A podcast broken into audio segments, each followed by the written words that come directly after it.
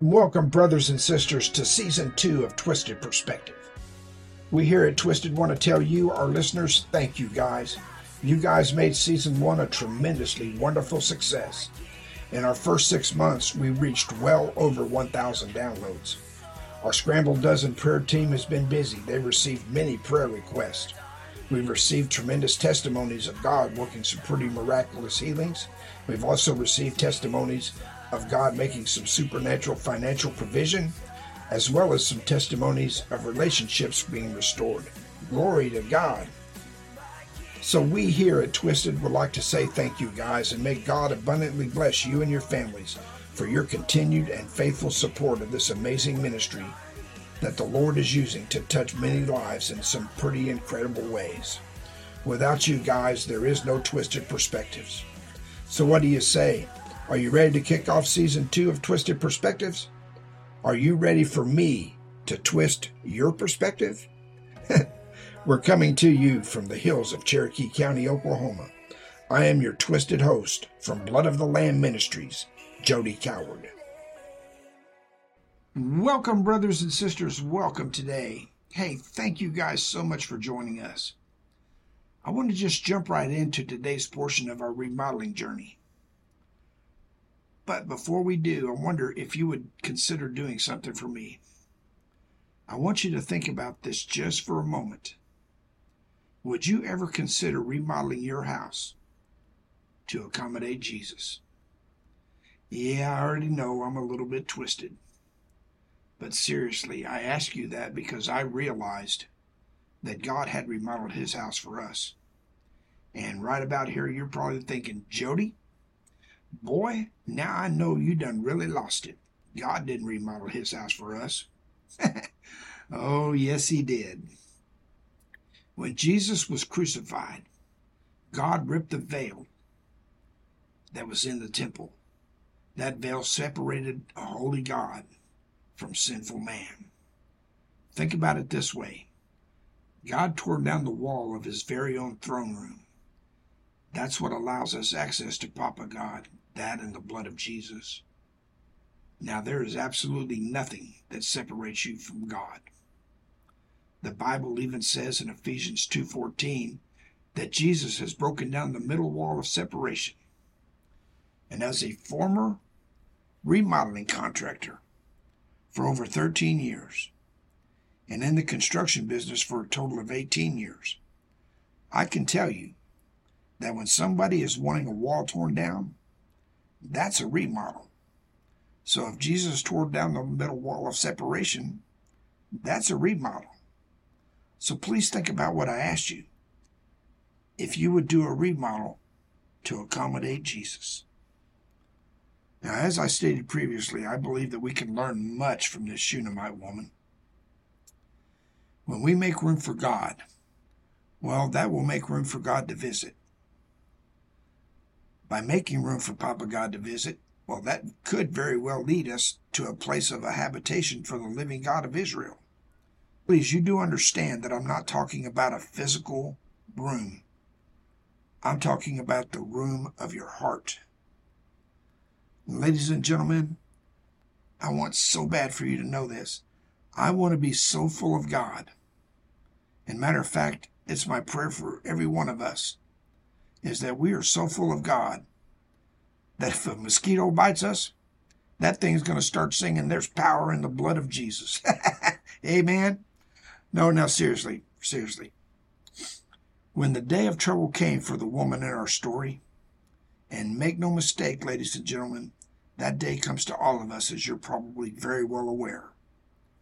This woman's preparations took her from a visitation, a visitation of a holy man of God, and she never realized that her preparations were going to lead her to a holy habitation and an intervention of the Spirit of the living God. Our story continues in 2 Kings chapter 4 verse 17.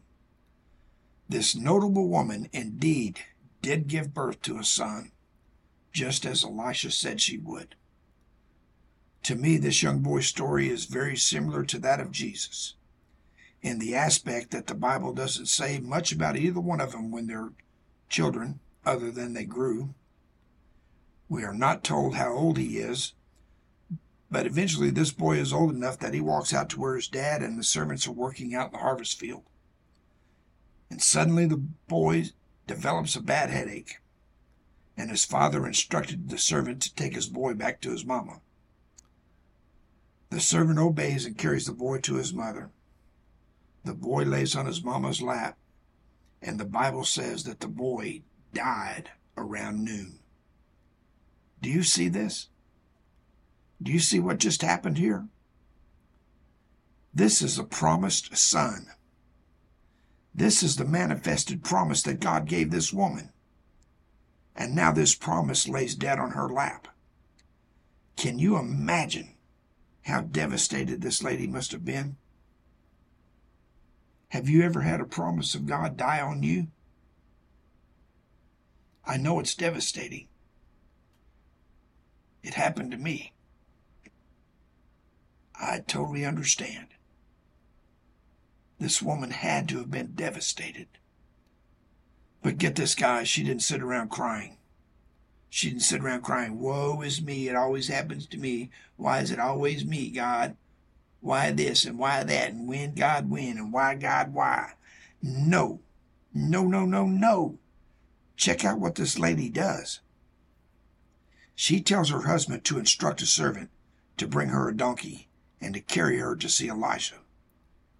The husband, of course, tries his best to talk the woman out of doing this, and he gives her every reason in the world why she shouldn't. But she is determined to get to the presence of God. I say presence of God because this is the Old Testament, and the Spirit of God only rested upon the prophets, and at different times upon other people. But as New Testament born again believers, the Holy Spirit lives in every single one of us. The Holy Spirit is that same Spirit, the Spirit of God that raised Jesus from the dead. Okay, now back to Our Lady. She's headed on a donkey to Mount Carmel. She tells this servant, Don't you stop and don't you slow down, not until you get me to Elisha. Elisha suddenly discerns that the woman is coming to her, and he tells his servant Gehazi, Go out and meet the woman and see if everything is all right with her. Gehazi reaches the woman, and as instructed, he says, Is everything okay? And the woman responded by saying, All is well. All is well? Are you kidding me? All is well. Let's see here. This woman just lost a child, the child that was promised to her by God. Her husband wasn't going to allow her to make this trip. The trip itself was about 18 and a half miles. From Shunem to Mount Carmel, it was about 18 and a half miles. And she made the trip on the back of a donkey. That ride would have taken her approximately eight to nine hours. And all is well? Really? Is this woman lying? Sounds to me like she is. All is well. Or is there something here that we can learn? Just a little background. Shunem was a Jewish community, and it was made up of the children of the tribe of Issachar. So, being Jewish, it's safe to assume that this woman was probably very well schooled in the books of Moses and the scrolls of the prophets. It very well could be that this woman knew the promises of God written in the books and in the scrolls. Again, this is just my assumption. The Bible does not specifically say this. It's only assumption on my part. But you have to admit that something, something had to definitely light a fire under this woman. And she knew that she just had to get to the presence of God. Sad to say, but this woman's attitude does not necessarily reflect the attitude of some Christians today. Today, most Christians' attitude when faced with a problem or circumstance, more often than not, this is what they do. They post their problem on their social media sites and they let the world know about all the issues that they're facing. Hey, don't misunderstand me. I totally understand that some of these quote unquote friends might see the issue and they might start praying. I do get that. I'm not against social media. Please don't misunderstand me here. I have a Facebook page, Jody Coward's Twisted Perspective. But I don't post my problems on there. I talk about Jesus on there. So please don't misunderstand me. I'm not against social media. This woman could have pretty much done the same thing. She could have told her husband and all the people of Shunem about her promise that just died. But she didn't do that.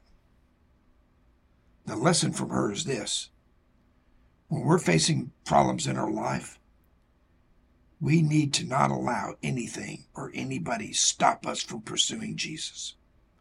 Some people will give you every reason in the world not to pursue the presence of the King, but we must not allow them to deter our pursuit of Jesus.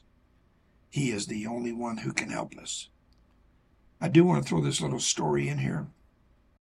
Back in 2000, the Lord asked me to leave my job, a job that I was working at for a bank of Tulsa. And I left without a, a moment's notice, and I resigned. My dad, my wife, and several other people I know tried to tell me things like, You're losing your mind. God didn't call you to the ministry. You're losing your mind. What are you going to do?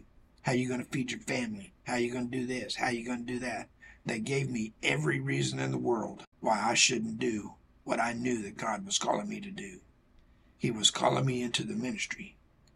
But what I learned through that experience was that our obedience oftentimes is a lesson for other people, that God works through us. And I will say this about it my dad eventually learned that God indeed had a call put on my life. He threatened to disown me, all because I wanted to chase after God. My wife thought I lost my mind. Uh, she told me many years later that she, in fact, thought about leaving and one time she even packed her bags, but she never did leave. So I want to encourage you today. If you found yourself in a position where you need a touch from God, ladies and gentlemen, don't post your problems out for the world. Learn from this Shunammite woman and seek out God's presence. Seek his presence, not his hand, not his blessing. Just seek him. And here's why I say that God helped so many people by my obedience 23 years ago. He helped my dad. He helped some other people that I came in contact with over the next couple of years. Helped them immensely, actually. Uh, he helped my wife. My wife grew to trust him. Uh, in fact, the only person who really thought that I hadn't lost my mind was my daughter. So I'm just begging you Turn that need into an altar and seek out Him. And here's why I say all that from a kingdom mindset. When the king shows up, he brings his power and his authority with him. The king has the power to make it happen, but he also has the authority to have it done. And perhaps you've had a God given dream die on you. Perhaps you've lost hope and given up on God. I know there are times in my walk with God where I've lost hope and just about give up on God. Perhaps you've had people tell you it's useless, just give up. Whatever your circumstances are, I want to encourage you to go after God like never before and go after Him before you tell everybody else about your problem. Chase after Him like He's all you want and all you ever needed, and then watch your God and your King turn your situation around. Hallelujah to Jesus. Father, I thank you for my listeners. I thank you, Father, for the faithful supporters of this podcast. I thank you for all the people behind the scenes, Father, that make this thing possible. I thank you, Father, for setting upon everybody that hears this a spirit of wisdom and revelation and the knowledge of Jesus a knowledge of who they are in Jesus, and a knowledge of who Jesus is to them. I thank you, Father, for illuminating their minds and enlightening the eyes of their understanding of your word. Father, I give you praise, I give you glory. I thank you, Father, that you are a God who hears and answers our prayers. I thank you that, in fact, Jesus did tear down the middle wall of separation and now there's absolutely nothing standing in the way between you and I. between our listeners and you. I thank you, Father, that your word says that if we believe that we receive it when we ask it, we will have it. And so, Father, on behalf of my listeners, I believe that I receive it. I believe that they receive it. I believe that they will come to a new level of glory, a new level of revelation of you. I thank you, Father. I give you praise and glory. For you are the one and true living God. You are the Holy One of Israel. You are the God and Father of the Lord, the Savior, Jesus the Christ. I thank you, Father. I praise you for who you are. I worship you for who you are. You are the mighty God of Abraham, Isaac, and Jacob. You are the great I am. There were no gods ever formed before you, and there will be none after you. Hallelujah. In Jesus' name, amen, amen, amen. I want to say thank you again to Chaotic Resemblance. Hey guys, thank you so much for allowing us to use your song, Jesus is King. I just learned recently that God is sending these young men to Germany. I think in October. So please, guys, please pray for these young men.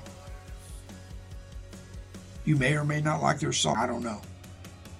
But it's not a matter of like, it's a matter of these are brothers in Christ, and God is sending them to a very dark corner of the earth in these last days. And I'm asking you to say a special prayer of protection over these young men Logan, James, and Travis, who make up chaotic resemblance from Proto, Oklahoma. Guys, thank you again so much, brothers. Hey, I want to give a big shout out to my producer, Ted Ackerman from Ted's Auto Repair Studio in Muskogee, Oklahoma. I want you to be sure to check out Ted's podcast. Also, be sure to check out our Facebook page for Jody Coward. It's a daily twist for your perspective.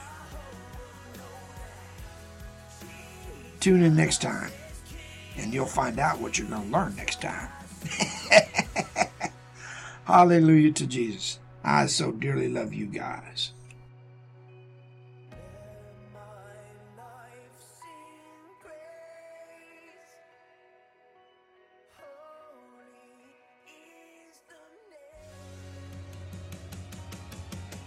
Thank you, ladies and gentlemen, for joining us today. We pray that today's discussion was a tremendous blessing to you. We want to say thank you to three amazing young men of God Logan, James, and Travis, who are chaotic resemblance from Proto, Oklahoma. Thank you guys for allowing us to use your song. The name of that song is Jesus is King.